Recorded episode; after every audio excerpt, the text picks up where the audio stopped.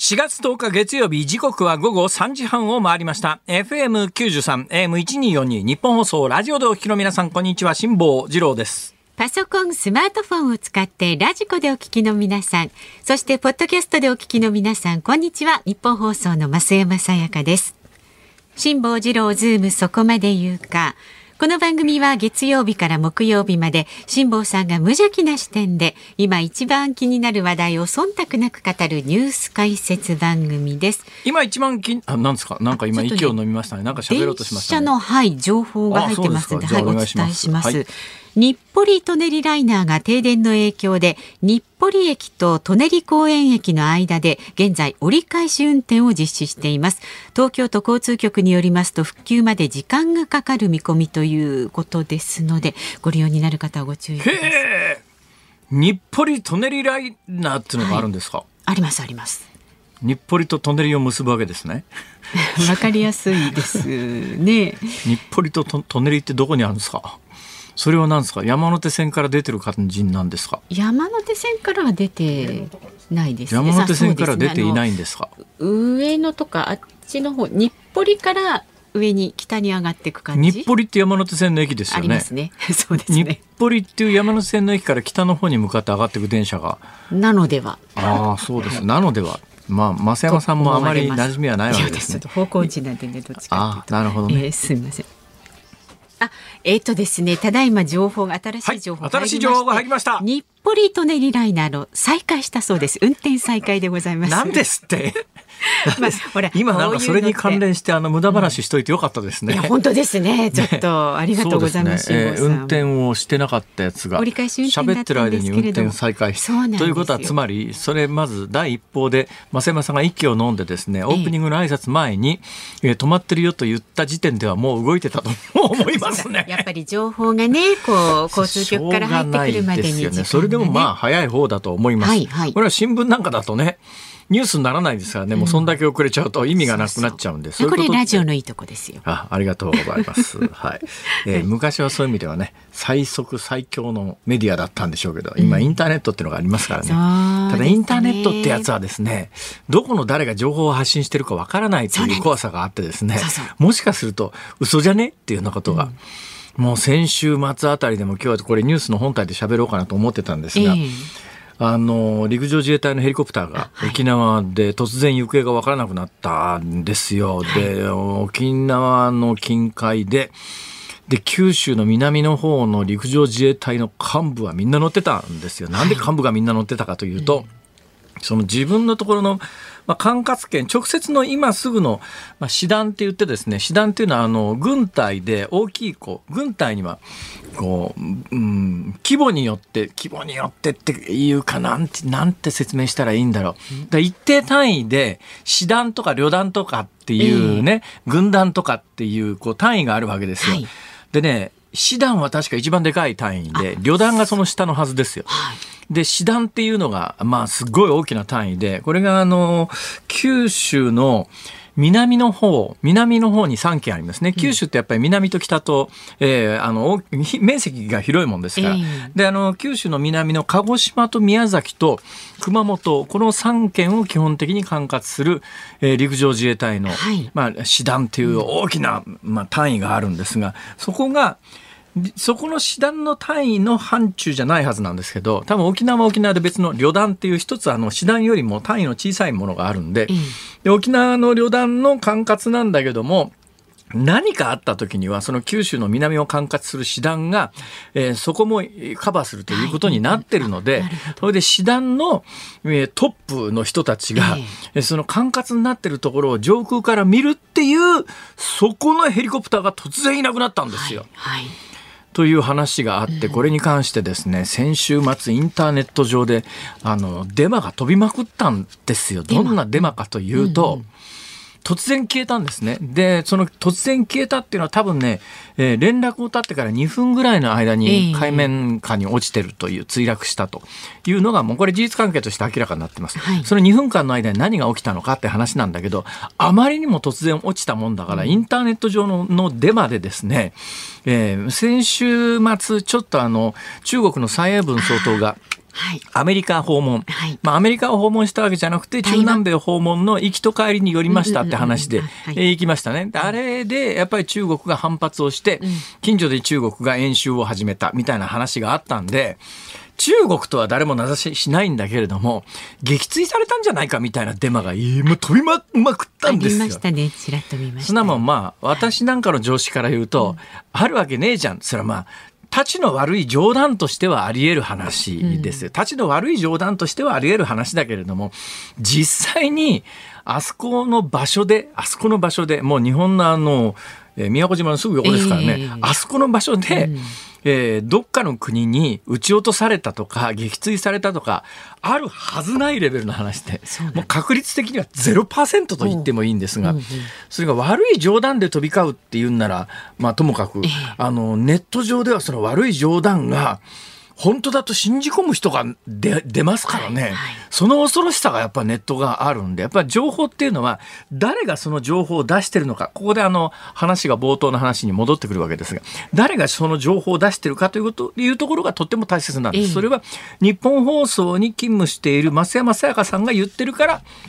多分電車が止まったんだろうなと。止まった電車が動き始めたんだろうな、うんうん、ところがネットの場合ですねどこの誰かががが書き込んでるかわからないような、ね、さっきの悪い冗談レベルのものも、うん、見かけ上はえー、ちゃんとしたあの裏が取れてる、うん、えー、しっかりしたところが出してる情報と見かけ上変わらなかったりなんかするんですよ、うん、今の時代は。昔はね汚い手書きで書いてありゃ 嘘だなとか思ったんだけど、うん、綺麗にネット上でレイアウトされて情報が出てくると それにあの嘘の写真かなんかその写真も最近で、あのディープフェイクって言って動画ですら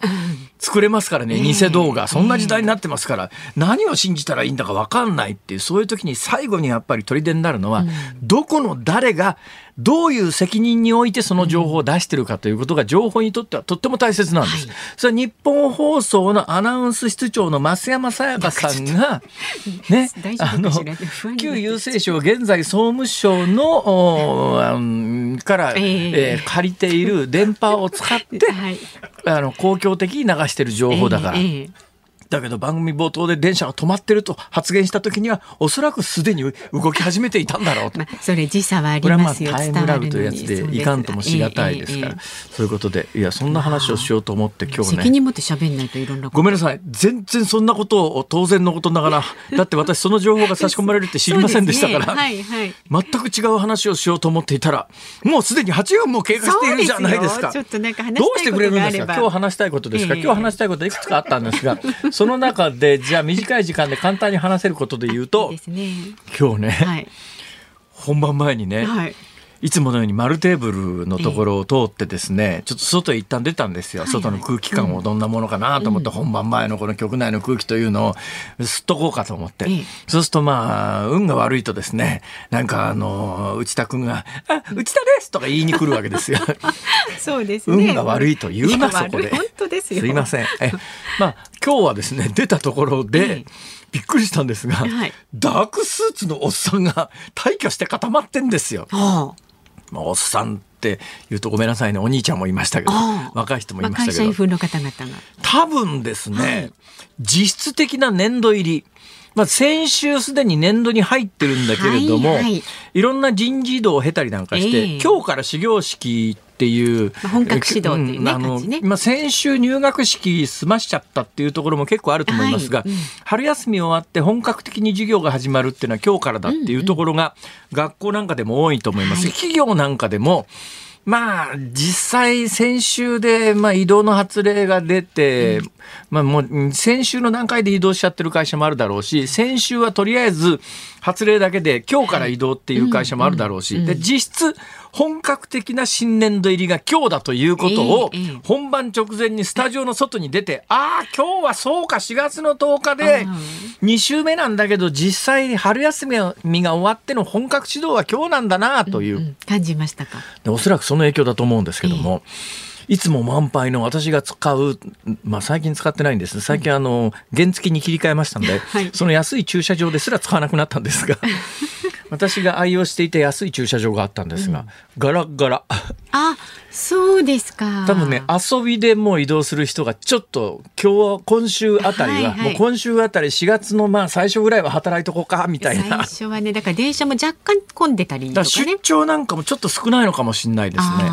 だからあの年度の初めなんで、まあ、会社であのあ顔合わせみたいなもので顔合わせのために出張する人も中にはいるだろうけれども、そういう人よりはおそらくですね、まあ、あの会社行って、えー、メンバーを確認するみたいな作業をしない、ね、リモートワークの人もとりあえずこの段階で一旦会社に行っとこうかっていうような人も多いと思いますので。えー、いつも私が最近は原付なので1日200円のところへ止めてますけれども、えー、あのはいえー、正規のところへ止めると2000円以上取られるという。単位がもう全然違っちゃうんですね。はい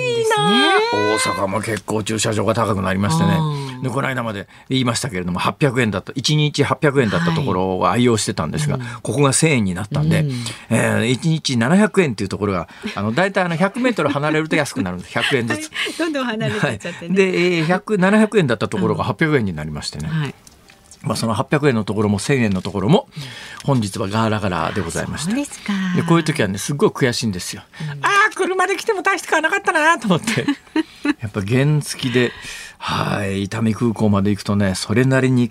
体に悪いんですが。まあ直接体でね風を切って走りますからねその分消耗します、ね、気がついてないと思いますけどね今日横の構成作家の安倍ちゃんがですね、はい、下さんが履いてるそのパンツ高いんですか？とかいきなり聞かれたんですよ。革パンじゃないですか。革のパンツですよ。私ね、自分でも思いますけど、こんなに革パン似合わない男が珍しいと思います。そんなことないですよ。もう笑っちゃうぐらい似合わないですね。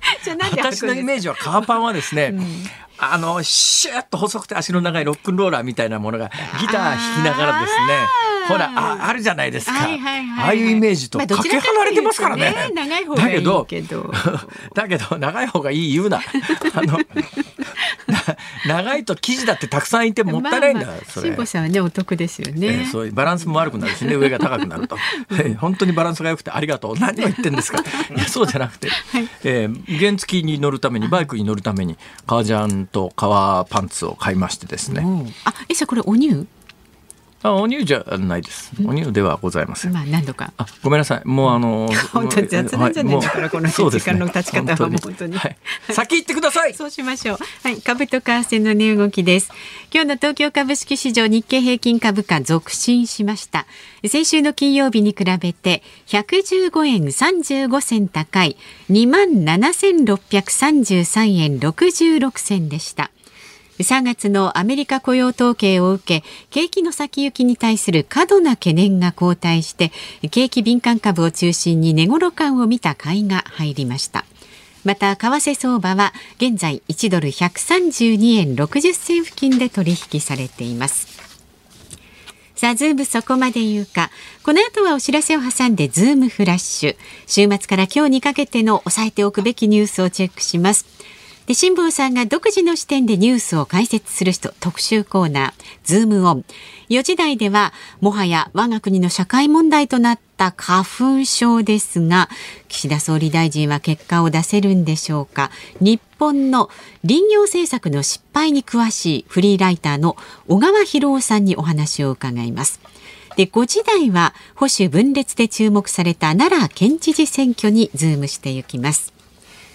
ラジオの前のあなたからのメッセージ、今日もお待ちしております。ニュースに関する疑問、辛坊さんへのツッコミ、何でも結構です。メールは zoom zoom アットマーク 1242.com 番組を聞いての感想など、ツイッターでもつぶやいてください。ハッシュタグ漢字で辛坊治郎、カタカナでズーム、ハッシュタグ辛坊治郎ズームでつぶやいてください。番組のエンディングでお送りするズモミュージックリクエスト今日のお題は？ネットで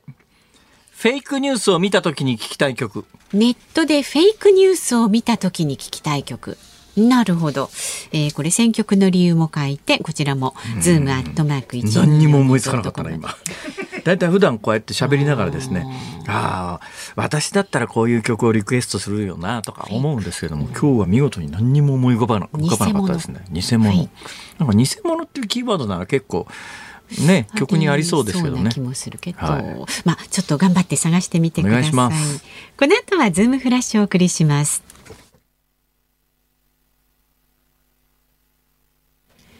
ニッポン放送辛坊治郎ズームそこまで言うか。このコーナーでは辛坊さんが独自の視点でニュースを解説します。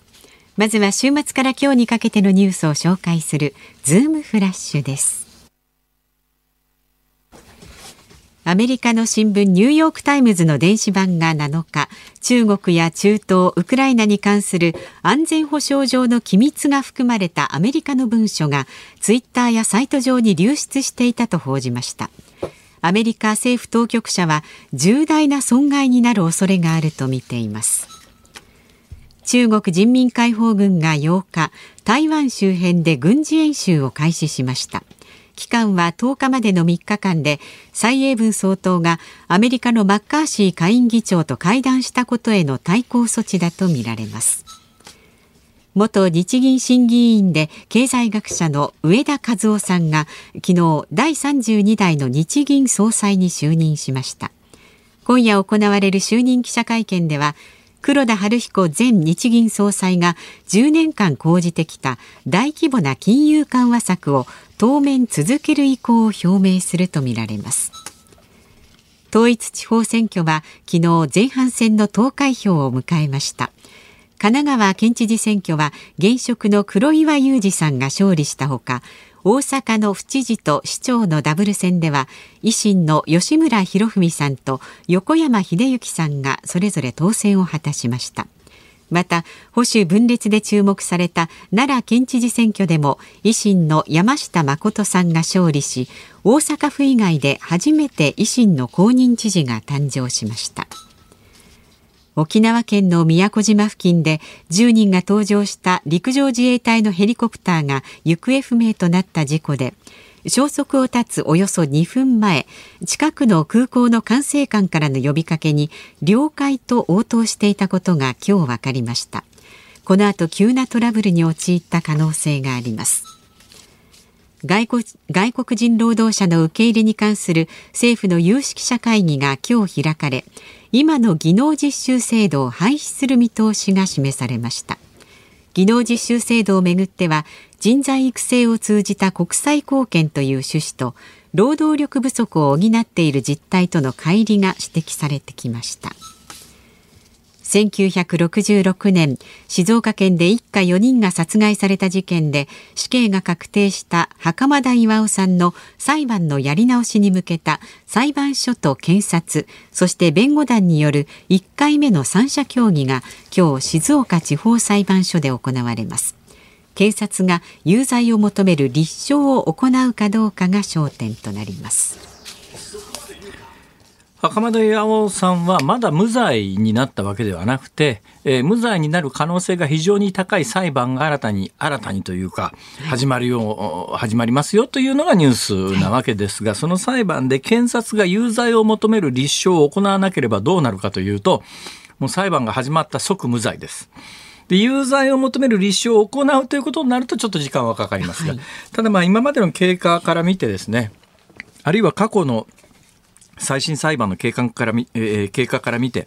まあ、あの、最終的に無罪になる蓋然性は極めて高いんですよ。だったら、ちょもうかなりの高齢になられてる袴田さんがご存命中にやっぱりね、無罪を、えー、確定させるのが、やっぱかつて、やっぱり明らかに、ちょっと誤りをしでかした検察の責任じゃないのという気は私はいたします。はいさてその2つ前のニュースで、えー、冒頭お話した宮古島付近で陸上自衛隊が、えー、行方を絶った。ただこれね、何が起きたか。で、結局あの、撃墜されたっていうのがデマだという、デマだという、あの、私が断定する根拠はいくつもあるんですが、うん、あの距離感なら、本当に何か撃墜されたんだったら、あの、住民は必ず音を聞いてるはずなので、そういう音もないということになると、はいはい、常識的に考えられることはですね、うんまあ、多分9割以上の確実性だと思いますけど、突然故障したんですね。ただ突然故障つっても、このヘリコプターですね、あの、アメリカ軍でブラックホークって言われてるヘリコプターありますが、あまあちょっと、ご存知ないみたいですね。有名なヘリコプターなんですよ。ブラックホークダウンっていうあの映画にも取り上げられたぐらい、もうアメリカの現状の一番有力な全世界で使われている日本でもあの今回落ちたのは陸自陸上自衛隊ですが航空自衛隊でも使われてます。だからもうものすごく実績のある安定したヘリコプターなんで、そうそう故障するものでもないんだけれども、でもえ突発的に故障した可能性が多分おそらく高いですね。であと一つ考えられるとしたらパイロットが何らかの理由で、まあ、要するに突然墜落させてしまうということも、過去の航空機事故から見て、そういう可能性もゼロではないですが、はい、まあ、おそらくその可能性は多分相当低いと思いますね。突然、故障したと。うん、でこれあのさっき申し上げたようにその、えー、ね、九州の南部の陸上自衛隊の幹部の人たちをその状況がどうなってるかを視察するために飛んでるヘリコプターなんで、はい、ものすごい低いところを飛んでるんですよ。数百メートル。で数百メートルということは何が言えるかというと、まあなどうして落ちちゃったかというと例えば機材故障になった場合あの上空はるか高いとこ飛んでるんだったらヘリコプターって安全な乗り物で、うん、エンジンとこう上にローターってくるくる回ってるやつを切り離すことによって、竹とんぼみたいに下からの風であのそのローターを回転させてソフトランディングが一応できるんです、その訓練も必ずしてます。ヘリコプターってそういうリスクがないではないんです。はいはい、ところがね、低いとそれができないんですよ。低いともうそのとっさに竹とんぼみたいにして、うんうん、あのプロペラっていうかローター回転させて落ちてくるには高度がいるんですが、低いところで地面を見るという視察の最中で何かが起きたら、もうちょっとバックアップっていうか回復できないまま落ちてしまった可能性が。まあ、おそらく高いだろうなと思います。さて、さらにその一つ前で、えー、大阪府知事と市長のダブル選。うん、まあ、私ね、まあ、これは誰が見たって元からこの結果になるだろうという話なんですが、ちょっと私この結果になってからちょっと若干今重荷を感じております。というのは今回大阪市長になった横山秀幸さんが、えー、維新の中で候補に選ばれるプロセスにおいて私あの選考委員っていうのをやってこの人選んでますから、ね、この人が何か下手なことをするとですね、うん、えー、生み出した製造物責任の一端を私も問われるということになりますので、ね、しっかり働いてほしいなと思いますが、うん、思いますが、うん、私ね最初にこれ選考委員に選ばれた時に維新が何考えてるのかと、はい、まあ多分これでニュースにしたくて、えー、知名度の低いその横山さんの知名度を上げていきたいんだろうなっていうのが私の最初感じたものだったんですが、実際選考委員をやってみて横山さんがこう選び出されるプロセスをずっと見ていて、はい、あ維新の本音は違うところにあるということにやっと気がついたんです。どういうことかというとですね、はい維新の内部で、これ、横山博文さんはですね、まあ今の知事ですね、はい、この、まあやっぱり最有力候補は横山さんだったらしいんですよ。まあ、ね、多分横山さんだったと思うんですよ。はいはいうん、ところがこれ、吉村さんとか松井さんが指名で横山さんを選んだら、必ず内部で圧力が生じます。そこが外部の人間を入れて、いや、外部の人が選んだんだからっていう外形を作ることによって、維新の内部の闘争みたいなやつをきれいに抑え込んだという。あ、なるほど、そういうことで俺は使われたんだなとは思うんだけども、まあ、あの、ぶっちゃけ作戦勝ちっていう感じがしますね。維新のね。ねはい。あ、お時間でございます。ズームフラッシュでした。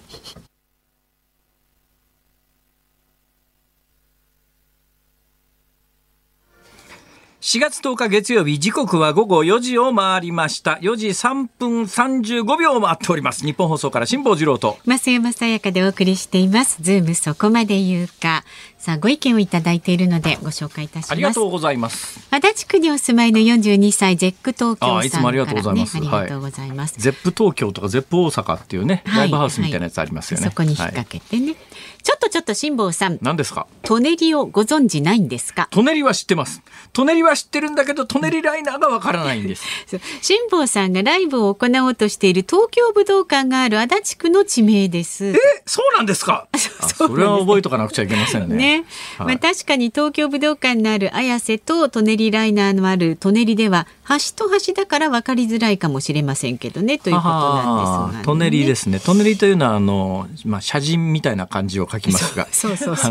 これは歴史の時間にね天皇の身の回りをする仕事というので舎人はあの習いましたから。舎人は読めるんですけど舎人ライナーというのはですね私には耳なじみがなくて。えー、関東の方には結構馴染みがあるんでしょうけれども、ね、でもできたのがね2008年かなんかで延長10キロぐらいらしいですね。ま、っすぐあの日暮里から北に上がってる、はい、私も今調べてですね、はい、あこれ私が埼玉に住んでる時はなかったわと。基本的に1980年までの知識で止まってますからね。関東のね知識はそうですよね辛坊さんはね、はい、あの、地図をトネリライナーの地図を見てて、ああこの北へまっすぐ伸びていく様は、大阪に北大阪急行っていうのがあるんですけども、それと結構似てるようなと。ほんであの新交通システムなんでこれも大阪にあのニュートラムっていうね南港ポートライナー線っていうのがあるんですが、これとなんかシステムが似ててあこういうの最近流行ってんだな都市部ではと思いながら、うんうん、あトネリライナーってそういうもんなんだ。だから JR 東でも JR 西と西でもっていう東東海でも何でもなく、東京都がやってるんですねこれね。そうですね、はい、ということで。勉強しました。ありがとうございます。はい、褒めてください。総延長9.7キロだそうです。あ、じゃあそれも覚えておいてください、ね。9.7キロぐらいなら電車なんか乗らなくたって走ってったらなんとかなりそうな。いやそんなに走れない人たくさんいらっしゃいますから。はい、失礼しました。はい、一つ勉強になりました。さあまだまだご意見お待ちしております。メールで送ってくださる方は z o o m zoom アットマーク一二四二ドットコム。ツイッターでもどんどんつぶぶやいてください。ハッシュタグ漢字で辛坊治郎、カタカナでズーム、ハッシュタグ辛坊治郎ズームでつぶやいてください。で今日のズームミュージックリクエストお題はネットでフェイクニュースをフェイクニュースを見た時に聞きたい曲。ネットでフェイクニュースを見た時に聞きたい曲ちょっとね頑張って探して選曲の理由なども書いて送ってください。さあこの後はもはや我が国の社会問題となりました花粉症ですけれども岸田総理は結果を出せるのかということで日本の林業政策の失敗に詳しいフリーライターの小川博夫さんにお話を伺います。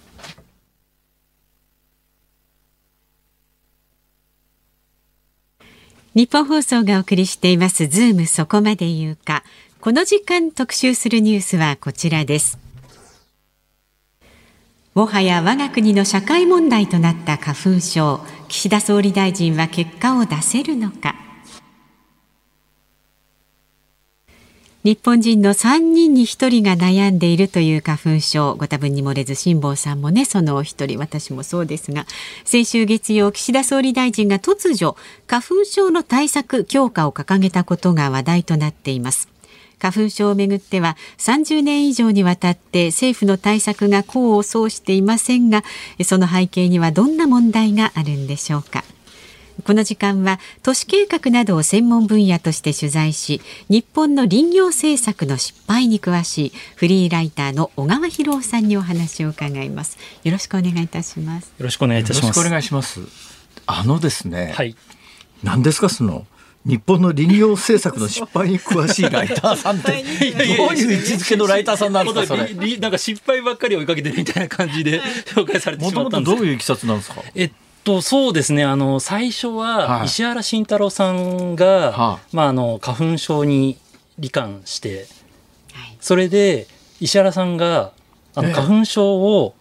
なあの撲滅し石原さんですか？2005年ぐらいですね。2005年って何やってる頃の？えと都知事です。あ東京都知事の時の時に、はいはいはい、えっとまあ花粉症になんか初めてなったらしくて、ええ、それで花粉症のつってこんな辛いんだっていうのを おっしゃった、え、で石原さんはなんかちょっと発想がちょっと普通の人と違ってて、花粉症って病気だから、行政ではどうにもできないだろうっていうのが普通の考えだったんですけど、石原さんはいや行政でなんとかできるはずだ。政治の力でこれを変えようっていうのをなんかか思いついたらしくて、でそこからあのじゃあ政治で花粉症をあのまあ、撲滅させることは難しくてもなんとか緩和できないかって考えた時に、たどり着いたのがあの多摩の山林だったんですね。で多摩の山林から飛んでくるスギ花粉、えこれを減らせば、え。なんとか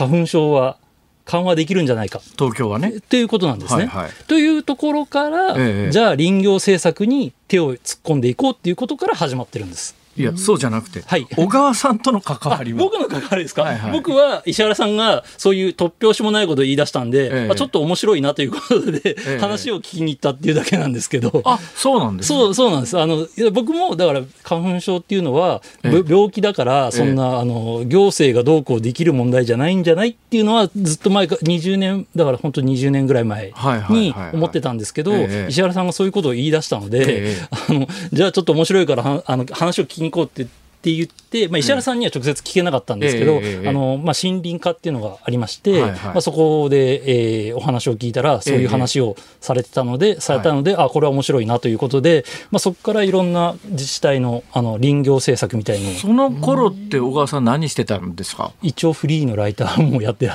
ってました。フリーのライター、はい、でもね私の手元にあるこの,、あのプロフィールを見ると、はい、1977年静岡市生まれということは、はいえー、今2004年とか5年とかって話をされましたよね。はいということはその頃ってまだ20代半ばまで行ってないぐらいじゃないですか。はい、え？いつからライター何歳ぐらいからやってるんですか、あの結構そのちょっと経歴の方にも書かせていただいたんですけど、はいはい、まあ、行政誌の編集者がやってたんですけど、まあ、行政誌の編集って何ですか？そうっていうふうに言われると思ったんですけど、はい、まあ、あんまりちょっと言えないんですけど言えないんですか？まああのそんな秘密な仕事なんですか？言うとあのなんか結構あの偉い人にちょっとお前言うなっていうのを結構言われちゃうんで、はあ、あのそういうまあそういうなんかそのまあ団体の機関紙みたいのを作ってまして、はいはいはいはい、あのちょっとまああの官僚系の人が天下ってくるような団体に。あまあ、要するに出版社になっっていうか編集者になったんだけどそれが行政誌の今ちょっと名前出すと元の上司にこらこらうちの名前あんまり出すなよって言われちゃうそうそうそう。いうまあ。なんかお堅いところ硬いところの雑誌、それの編集をしていて、そこからフリーのライターになるそれからまあ2年ぐらいでやめちゃって、ふざけてたんでやめちゃって、それでフリーでやってたんで、まあ行政のことをずっとや、まあ、ずっとでもないんですけどちょっとやってたんでまあライターでもちょっとそういう行政関係をやろうかなっていう。あの質問。質問、はい、いやまあ全部質問なんですけどね。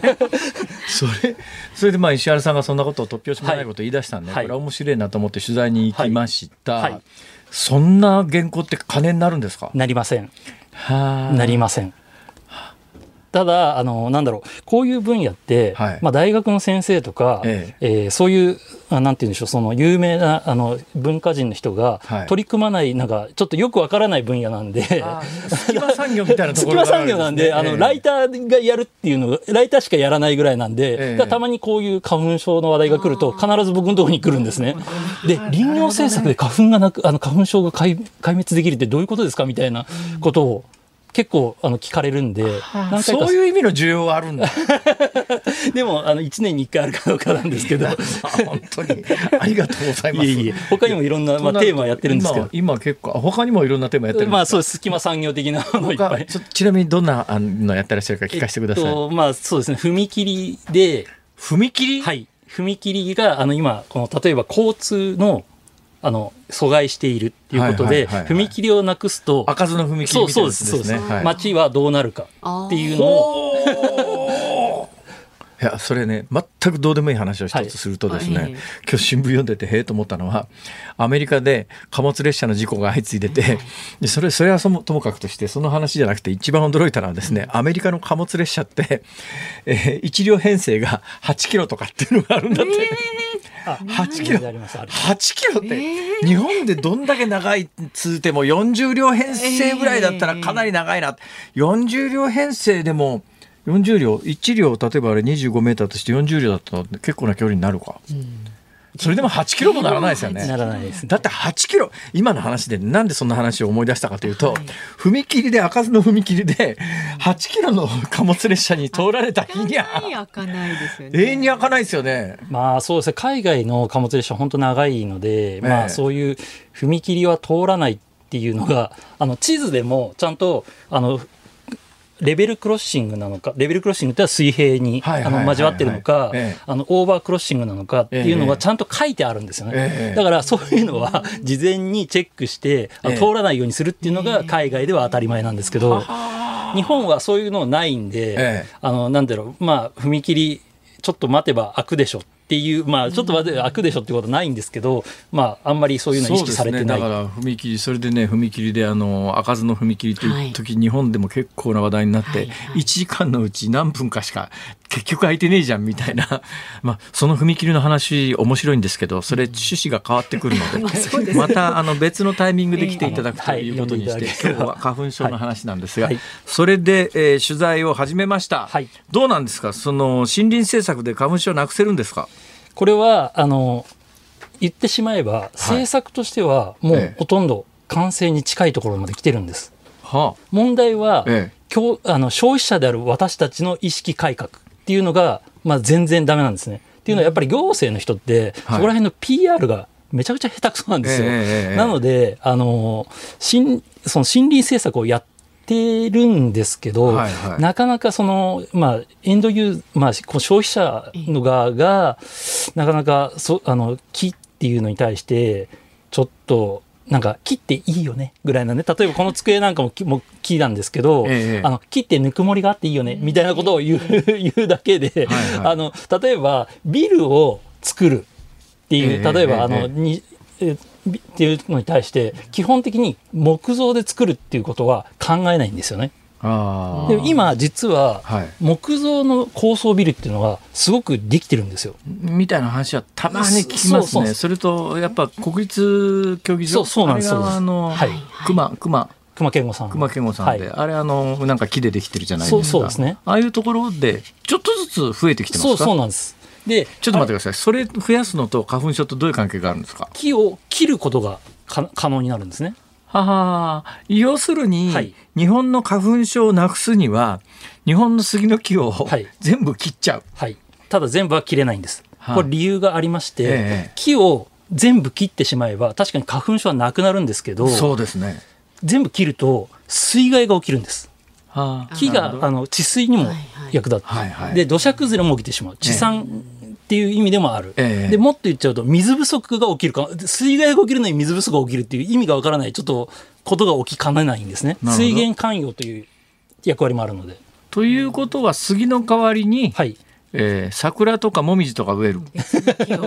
いや杉の代わりに杉を植えればいいんです。っていうのは昔この今僕らが苦しめてる花粉症の杉の花粉っていうのは、はい。え。大体戦後の復興期に植えられたものなんですね。ほうほう。だからもうご本当は30年50年ぐらい経つ30年ぐらいで建材に使える、ええ、あの住宅用建材に使えるっていうので植えたんですけど、はい、でだからそれは戦後復興の時に住宅が足りなくなるから、え、今のうち植えとけっていう 頑張って植えるぞってなったんですけど日本中の山あのだから紅葉樹林切り倒してみんな針葉樹林の杉に変えちゃったんですよね。杉を植えあのそれでお金を投資するって言って国民から金集めたりなんかしてそれがあの紙くず同然になって大騒ぎになったっていうのがちょっと前のニュースにありましたよね。そうなんですか。まあいいやそれ。失礼しました。それで植えたんですけど、えー、でも植えてから30年経たないと建材として使えないんでその間どうするかってなった時に、輸入するしかないってなったんですよ、えー、で輸入したら輸入したで輸入木材の方が安いんですよね。そうなんですよ。私ね、あの結構若い時から家具作りが趣味で 自宅で Do it yourself で自分の家具作ってたりなんかするんですが、もう国産材なんか高くて手が出なくて、輸入の 2x4 かなんかの材買ってきたらむっちゃくちゃ安かったんですが、ところが。最近ホームセンター行って、あれ？俺？10年前にこれ1枚200円で買ったよなっていうのがゼロ1個増えちゃってびっくりして。上がってますよね輸入材、まあ、あのウッドショックっていうのが一回あったので最近また上がってるっていうふうには言われてるんですけど、はい、それでも国産材よりも全然安い。安いんですか、だからほあの大体日本が輸入しているのはカナダとか、はい、そういうところなんでもうあのあの生産者の規模が違うんですよね、うん、大規模あのこっちの森林っていうのは大体あのこあの、まあ、ちっちゃい組合なんかで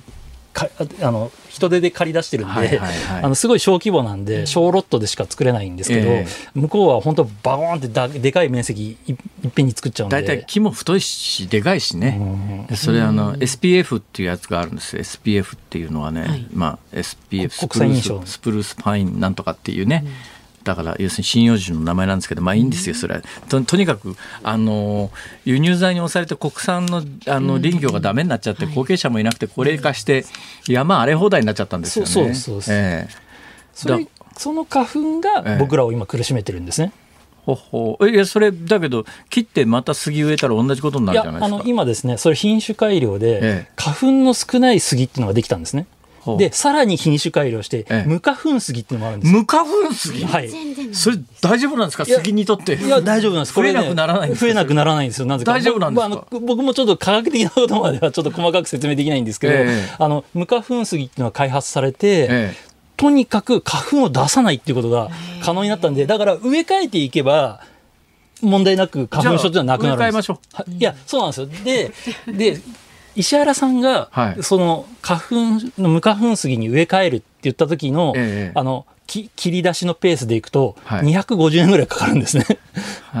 だから僕らがその時はもうだからほとんど国産材を使わないっていうちょっとマインドだったんでまあ切り出す人もいないし値段も高いし誰が使うんだよそれっていう割り箸にしたって 割り箸も間伐材だからそんなにたくさん割り箸いるわけでもないしっていう話ですよね。そうなんですよ。なんで、まあ、皆さんが住宅で木を使ってくれれば花粉症は撲滅できますよっていう消費マインドの方を今度啓発していかなきゃいけない。ただ木造って火事に弱いよねとか、地震に弱いよねっていうふうに意識が強いんですけど、はい、今あの本当その建設業者とかがとか建材製材メーカーとかがすごい品種改良加えてて本当火とあの地震には全然強くない強いんですよ。鉄筋コンクリ下手な鉄筋コンクリートなんか全然強いんでで住友林業さんってあのちょっと特定の名前出しちゃいますけど、はい、住友林業さんはえ、まあ、350メートルの高層ビルを木造で作るって70階建ての作るっていうすごいことを言い出してて、まあ、これ法律上できないんですけど法律は14層まで木造で作っていいよっていう決まりになってるんですね。でこれ14層って今ちょっとなんか微妙な言い方をしたんですけど14階ではなくて14層っ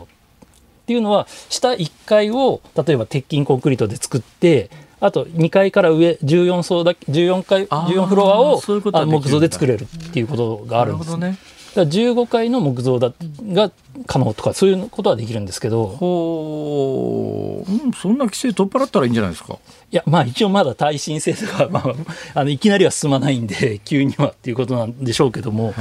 まあだからぼちぼちそういう高いビルが木造で作られてきてるんで、うん、そうなってくるとあもうちょっと規制緩和していいかなとかそういうことになってくるとは思うんですけど。ということは解決法で言うと、えー、もうあのビルも含めて国産の材木でお家を建てて大量消費をして、えー、代わりに花粉の出ない杉に植え替えていくと。そうですね。それが一番の作戦ななってると思います。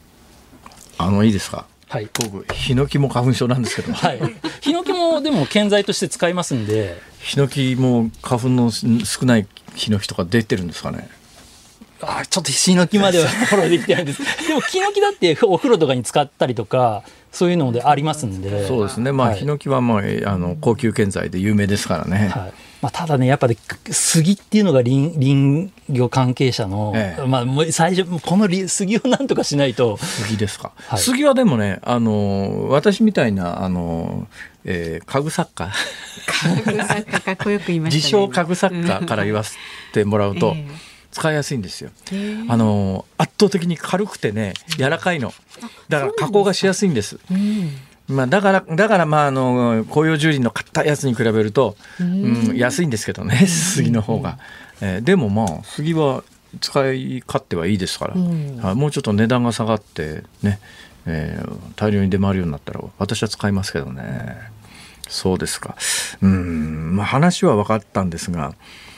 それいつのことやねんって話ですよね解決するそうなんですね。で2019政府も力を入れてて、はい、最初はあの都道府県単位でやってたんですけど、ええ、政府も力を入れてて2019年に森林環境贈与税というのを作りまして、はあはあ、でまあ、これであのこの税金を徴収した分を全国の自治体に配ってその森林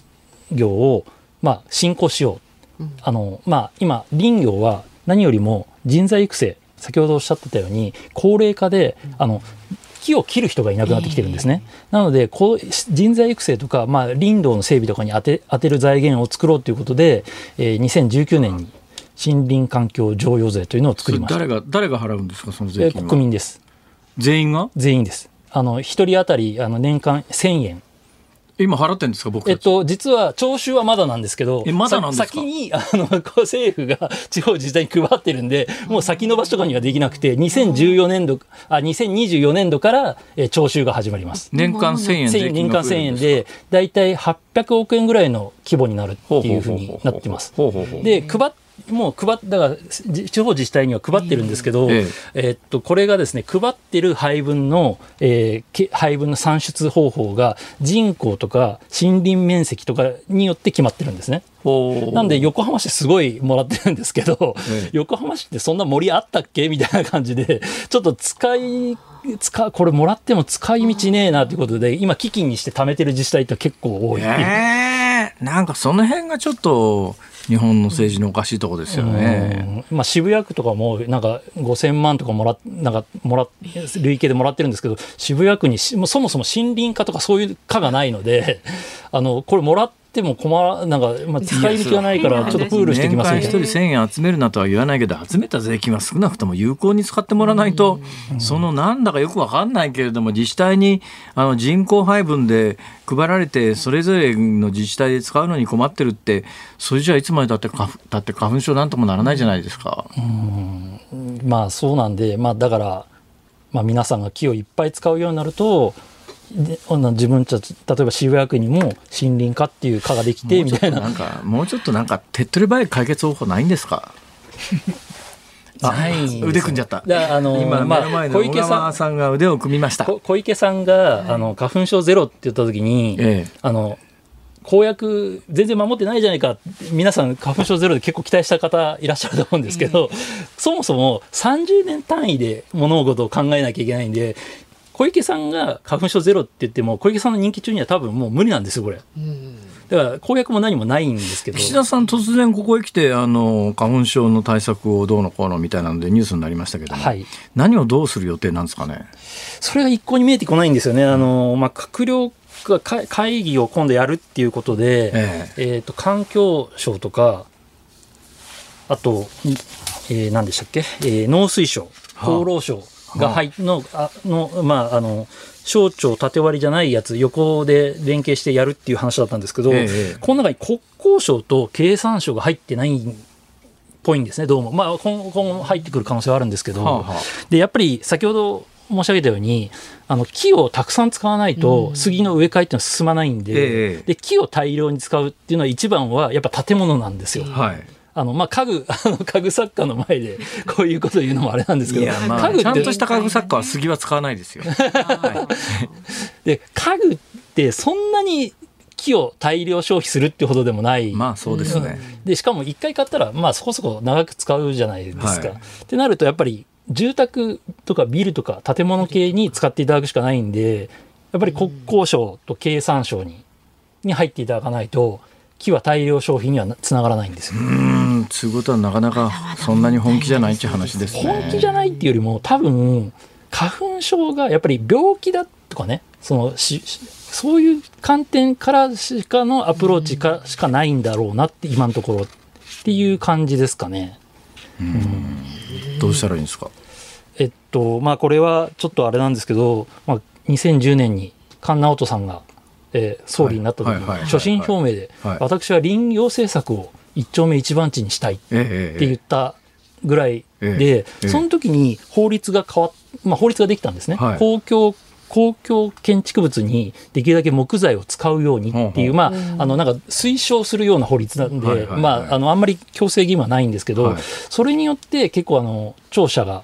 あのまあ、なんていうんですかね、その例えば豊島区なんかも、まあ、この前、隈研吾さんが新しく庁舎を作りましたけど、えー、そそこに木を使うような、はい、あの、ね、マインドになってきたんで。うんなかなか解決難しそうなんで、はい、えー、小川さんには次回あの踏切問題までありがとうございます。ありがとうございます。難しいことありそうですので、またぜひよろしくお願いいたします。はい、今日はフリーライターの小川博夫さんに伺いました。ズーニッポン放送辛坊治郎ズームそこまで言うかをポッドキャスト YouTube でお聞きのあなた。いつもどうもありがとうございます。日本放送の増山さやかです。お聞きの内容は配信用に編集したものです。辛坊治郎ズームそこまで言うかはラジオ局日本放送で月曜日から木曜日午後3時半から毎日生放送でお送りしています。番組はラジオの FM93 AM1242 に加えてラジコでもお聞きいただけます。ラジオラジコではポッドキャスト YouTube 版にはないコンテンツが盛りだくさん。アトムさん吉田由紀ちゃんの中継企画。さらに辛坊さんが夕刊富士の気になる記事を解説するコーナー。そして辛坊さんが聞きたい曲をお送りするズームオンミュージックリクエストなどラジオラジコでしか聞けないあんなことやこんなことがいっぱいです。ポッドキャスト YouTube を聞いた後はぜひラジオラジコで辛坊治郎ズームそこまで言うかをお楽しみください。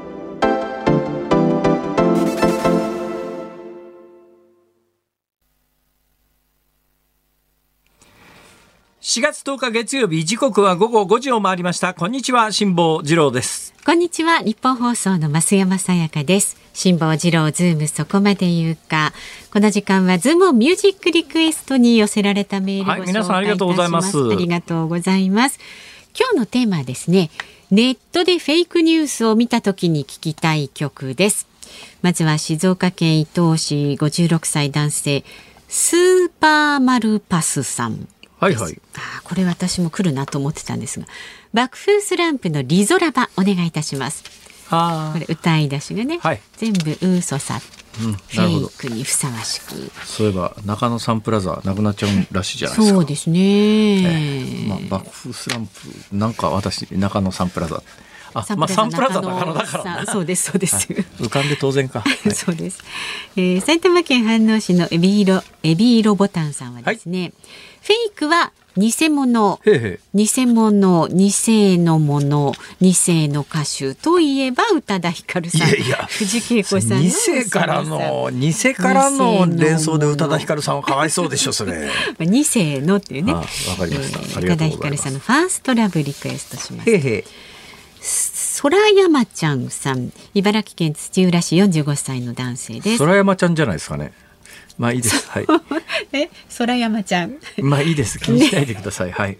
ネットでフェイクニュースを聞いた時に聞きたい曲は工藤静香さん、黄砂に吹かれて、吹かれて、ちょっと黄砂に吹かれてですね。知りませんよそれ。そそんな有名な曲ですかそれ。有名あの嘘をつき嘘をつきっていう歌詞があるからこの曲をリクエストし山さんが歌える世代の曲、ね、そうですそうです、はい、え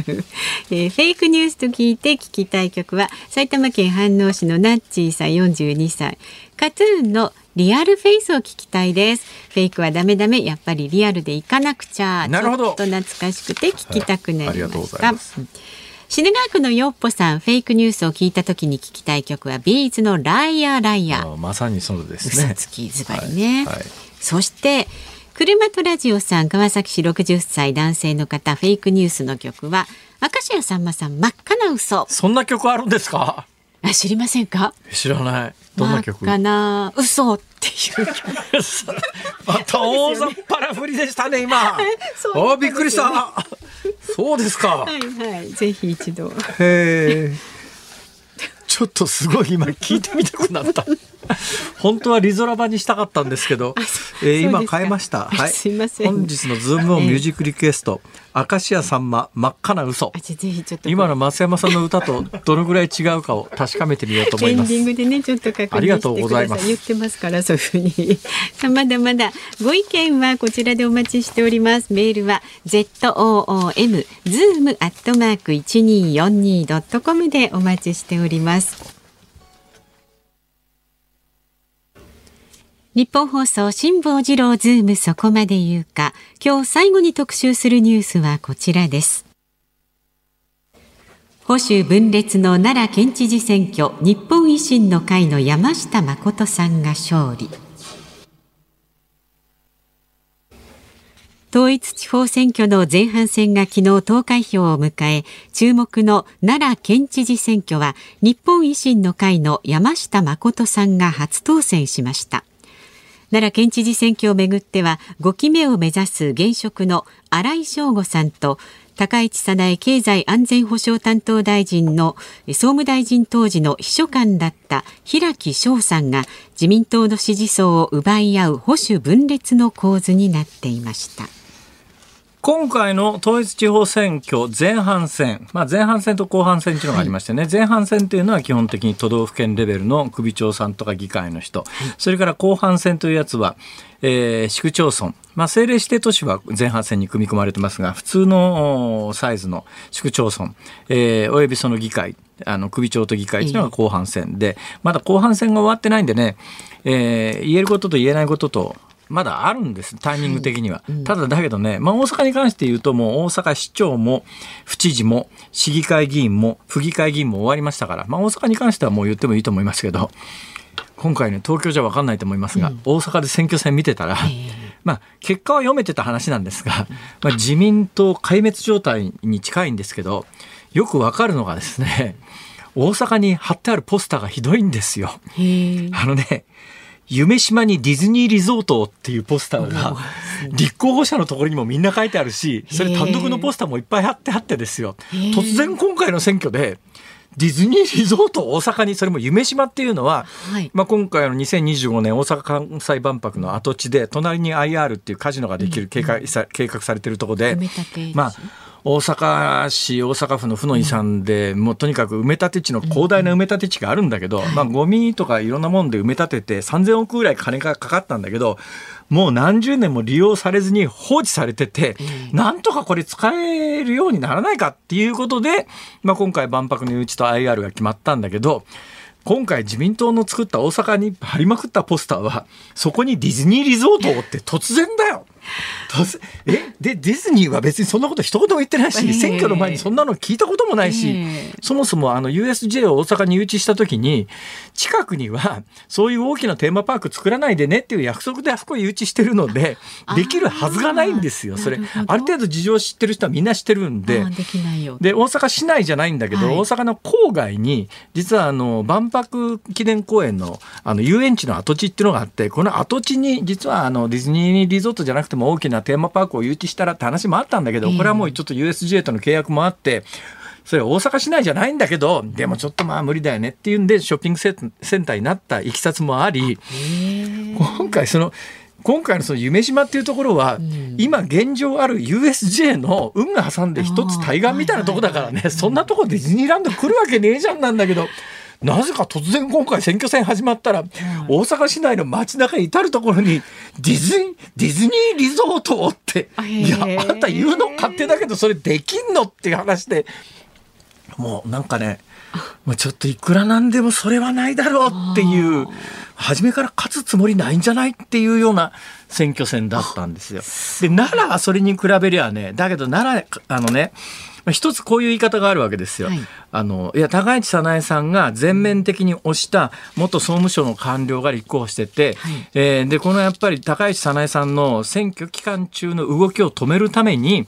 あの例の総務省関係の文書のリークが行われたんじゃないの？って捏造騒動があって、まあ、実際捏造騒動のおかげで高市さんは国会離れられなかったし、まあ、イメージも悪くなっちゃってって奈良でなかなか応援演説も入れなかった、1回だけ入ったのかな、まあ、そんな状況の中で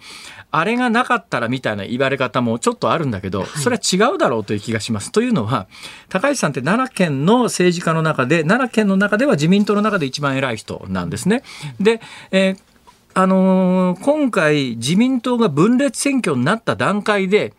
ある意味結果は見えてた話で、その後捏造騒動で国会に高市さんは釘付けになったんだけど、高市さんが釘付けになっていなくても、分裂になった段階で、もう自民の負けは決まったような選挙だったなっていう感じがします。はいね、でまあその候補者候補者調整に失敗したのにどうもあの高市さんがですね、まあ、結果見るとその通りなんだけど現状のあの、えー、もう 4, 4期やってるのかな？新井翔吾さんっていう、うん、まあ、あの70代後半の方がもう4回やってて5回目今回チャレンジするっていうんで、もう年も年だしあんまり人気もないし、あんたじゃ維新の候補に勝てないからやめなさいよみたいな話を高市さんがしたんじゃないのっていうのが地元でよく言われてる話で、それで新井さんが勘付けに怒ってですね、向きになって立候補しちゃったんじゃないのっていう。結果的に新井さんが、えー、現職であるにもかかわらず取れたのが最終確定投票が9万7000余り、うん、それで総務省の官僚だったあの、まあ、高橋早苗さんの秘書だった、えー、平井平木さんという人が19万6000票余り。これ2つ足すとね29万超えてるんですよ。うん、で当選した維新の山下さん。この人26万6000だから、はい、え分裂してなければ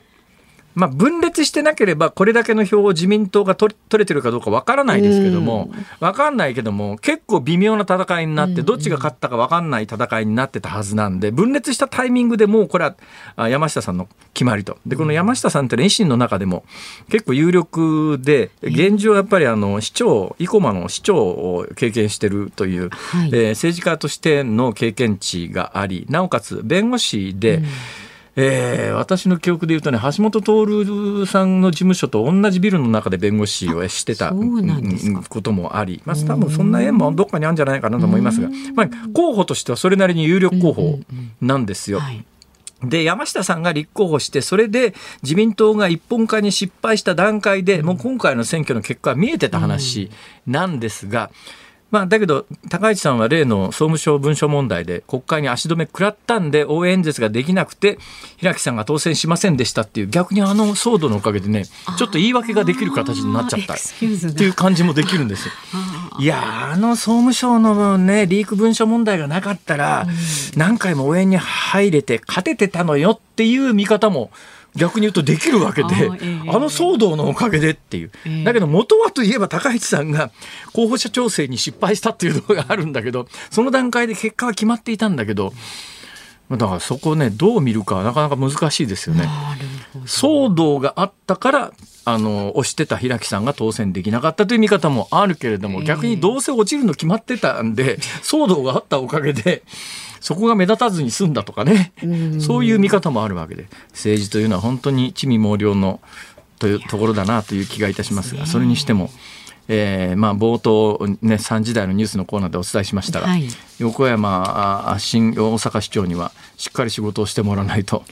頼むよ、ね、俺のところに責任が回ってくるからな。選んだね責任も、ね、しっかりしっかり仕事してくれよ 本当に。と思います。うん、ええー、でもねうん、今回あのあの,、うん、あのね、うん、奈良県で維新の知事が誕生したんだけど、はいはい、議会はやっぱり圧倒的にね自民党の議員が多いので、はい、えー、その構図は変わらないので、うん、まあ、維新も何人か当選したはずですがだからこれから大変ではあると思います、うん、大阪の場合はもうねじれがなくなりましたんで。はいそでね、それで、えー、公明党に対して非常に強気に出てるのは、うん、今まで公明党の議席を足りなければあ借りなければ大阪市では予算が取らなかったんだけど今回の選挙で大阪市は議会の過半数を維新が初めて制したんで、うん、公明党の議員がいらなくなるんですがこっから先公明党と維新がどう付き合っていくのかっていうのがね、はい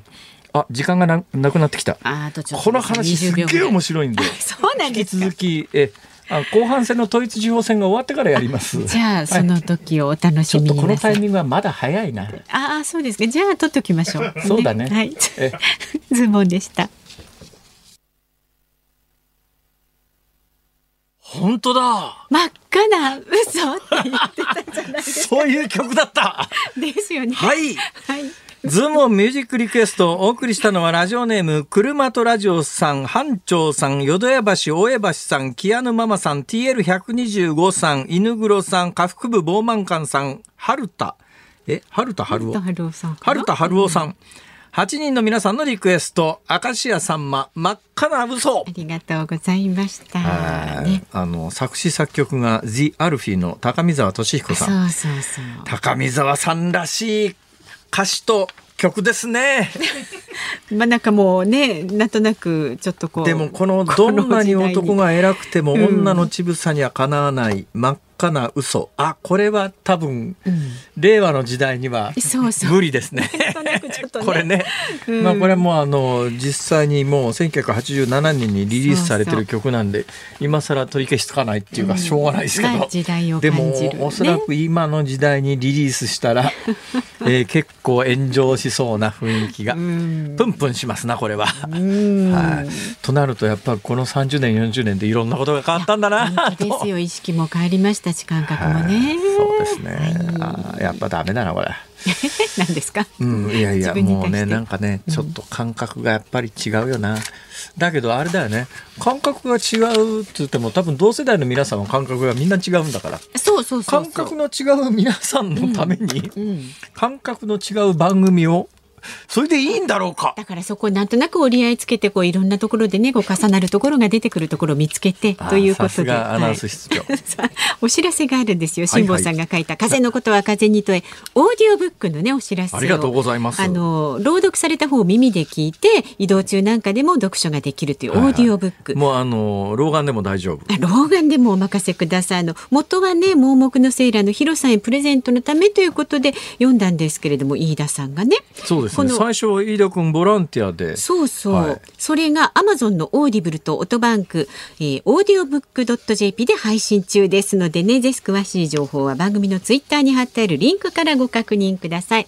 でこの後はショウアップナイタープレイボール。で明日の朝の飯田浩二の OK 工事アップ。コメンテーターは地政学戦略学者の奥山真司さん。ズーム明日はですね動物研究家のパンク町田さん。動物保護の現状と課題。はい。あらそうですか。辛坊治郎ズームそこまで言うか。ここまでの相手は辛坊治郎と。増山さやかでした。明日も聞いてちょうだい